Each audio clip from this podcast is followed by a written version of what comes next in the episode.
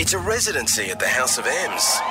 This is Triple M Nights with Dave Gleeson. A dominant force out of Queensland with a real love for making songs that you can use in tourism and beer ads, and of course, rugby. A combo very close to Gleeso's heart. Please welcome Busby Marou. I am joined right now by Thomas Busby. How are you, mate? I'm good, mate. That's that's a pretty special intro. I don't Oh. think we've had anything like that in the past. Thank you. We're starting to get real fancy here on my show. Oh, It's, uh, how's life, mate? How's uh, what have you been up to?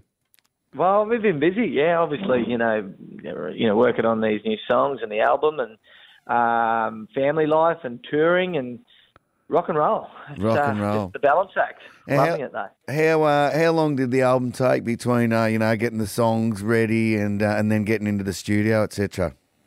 Um, it's been a while. I, I we spent a good couple of years on it. Actually, we, Right. we were having a bit of a rest during COVID. Unlike every other band who wanted to get on the road, it was the first time that we actually got to hang out with our families. Um, first time we got to say no because we were forced to in Mhm. terms of gigs and festivals, and so we realised after about six months it was like, holy moly, we better get off our um, get off our asses and get going. So. um, in between sessions up in Cairns, in in little houses, we we made home shift studios, and uh, we went to Port Douglas. We did some stuff in Sunny Coast, and you know it was all Queensland based because of what was going on. And we went up to Great Keppel Island again. So there was a good period of time of getting the songs together over the course of a year, and then um, yeah, probably a year of recording and taking our time. We had we, were, we weren't in a rush. It was it was good, but yeah, I'd say three years in between drinks, and we're Yeah, ready right. to roll. Well, it's called Blood Red, and I love the. the- There's a quote here that you guys have got, and it said, uh, um, "In a world that can often feel dark and uncertain, these songs are a reminder to keep moving forward with hope and optimism, even when it's hard." Now, uh, you can get caught in that thing of going, "Oh, everything's so hard," and then your songs start to sound like, "Oh man, is it worth it?" and stuff. But you guys have obviously made a conscious decision to go right. Let's make this album up, onward and upward. Yeah, well, we've we came to the realization actually probably a couple of years ago that our music has been a soundtrack to many people's lives, but not just like you know their good times. Um, not you know, obviously there was those periods of people meeting over our music and falling in love and having babies. But what we've um, actually come to realise with all the people reaching out to us is that during all their hard times, um, you know, whether it's a loss or a breakup or you know death in the family, our music has gotten through them, gotten through, gotten them through the toughest times of their lives, and so that actually is something we didn't realise. And now that we do realise that, it actually makes sense. You know, our music's always been optimistic and sunshiny, but the fact that it can help people through those times is, um, uh, you know, a good reminder about what this album is about. Even though they're we're ambitious and some of the songs are darker than they are, it's still a reminder that no, you know, there's there's hope in the world, and we just keep smiling.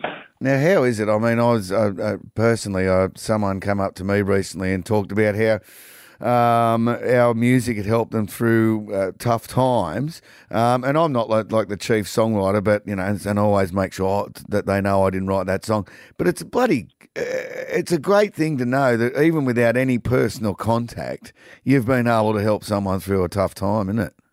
It is, it is, and you know, sometimes you know, when you've been on the road um, for a while, which we have now, you know, every call we used to get back in the day was just so exciting. It was un- unreal. You know, you're being played on a radio station, or you've got an interview with Gleeso, or you're you know, playing at a festival, and all those calls, just every phone call for, or you know, beautiful grace period was just really exciting. And then all of a sudden, you lift your head up, and we've got the best job in the world. Every day is a Saturday, but you can still you start becoming a little bit cynical with you know life and what are the ticket sales at and how come we didn't get on that festival and that band did and you know you just start to bring all this negativity in and you realize um you, you realize you're pretty, that's a pretty stupid thing to do when you when you got people coming up to you at gigs saying how important their song is and how it's gotten through them a tough time you know I, actually that's that's why we're doing this that's why that's why we started doing this not because of fame and money and all that sort of stuff. And it's really we loved it. We we Yeah. had no ambitions to um, have a career in music, and um, we didn't think we'd be here. And we just got to keep reminding ourselves that we're lucky and for those little um, those little reasons, people coming up to us, Well, well telling take us us their story, is a, is a great one. take us back to sitting round. As I mean, uh, I love the organic way this came about. It, it, you guys sitting around with a guitar and friends going, "Oh, play that song, play this song." I mean, do, do you remember those times and go, "Geez, that's that was the genesis of the whole thing"? And we, as you say, you had no ambitions of being in a band. No, I mean, we played at a little pub in Rocky, the Oxford Hotel. No one there at the start. Jeremy, the guitarist in our, you know, the main guitarist, the actual virtuo in the band, would rock up with no guitar. I'm like, what are you doing? So, well, I just thought, you know, he'd get his sister to bring down a little guitar with four strings, and we would fumble our way through a gig just because our mates wanted uh, to have a few beers over there. their mates playing music, and it was fun. And we would get free beers, and it kind of grew uh, day by day, week by week, month by month, and all of a sudden there's just this fun crowd. And then there was a scene in our hometown of Yeah. Rocky where we were a big part of, and that was just it was magic. We were playing our own music, covers, we were doing everything, but we had no we didn't even know how to record a song. Yeah, And right. Or that, that you could do it for a living.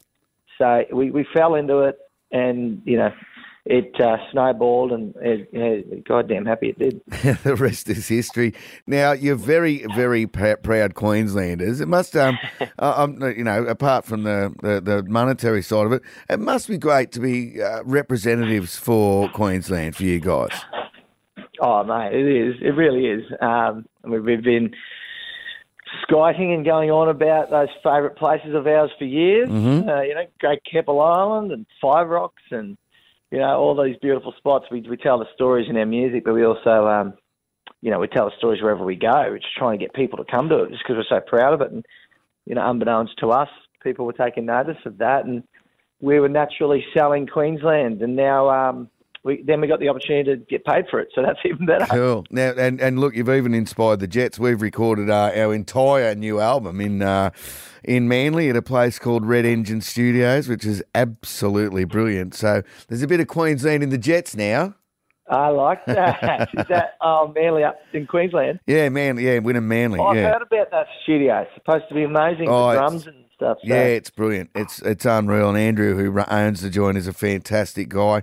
And the Manly Hotel, where we uh, where we generally stay, is not a bad hotel at that. I would imagine have some cold beer too. So maybe. Busby Marou should look into that for the next one. Unreal. Now, listen, tell us about "Crazy Like That," the new uh, the new single. Yeah, this is exciting. This one we work with Chris Collins on this. Who's um, he's a great producer, also a great writer as well, and he's actually a really good guitarist. Um, he, which is great for Jeremy. Uh, Jeremy's always in a rush, you know. He wants to get that guitar track down so he can get out in the fishing boat. Priorities. He's always like, "Hang on, mate. You want, I don't I want to capture that magic, but let's kind of nurture it in this sort of uh, in this way." And so, this is a, a, just a bit bit different than our music in the past. It's just got a bit more of a rocker feel. Um, it's got a very cool cool feel from a production side of it. Uh, t- a bit timeless, hopefully. But in terms of the content, what we're writing about, it's uh, basically about embracing that inner madness, that inner craziness that, let's face it, we all have deep down inside, and uh, that's okay. We're allowed to. We're Yeah. allowed to be a bit mad. Absolutely, mate. And uh, you're off on the road touring this. We will be, yeah. So the date's um, coming up around the corner. Um, obviously, the album Blood Red is, is going to be out on the 21st of July. I think that's available for pre-order now, but we um, we're working out the dates. Hopefully, uh, August, September, October, and beyond. We're just going to be travelling all around Australia and back into it like the good old days. Beauty. Now, are you doing Mundi Mundi or the Big Red Bash this year? Not this year, not this year, but I mean, obviously we've crossed paths at those events, but Yes. they are the most magical festivals. So I, I'm I'm hoping that we're we're kind of heading that way into 2024. So once we've um, blown out all the cobwebs and we've got our live show, you know, up to where it should be, hopefully we're ready to rock out at Mundi Mundi in the Big Red Bash again. Excellent, mate. Well, it's great to talk to you again, Thomas. Take very good care of yourself. We'll see you out there on the road sometime.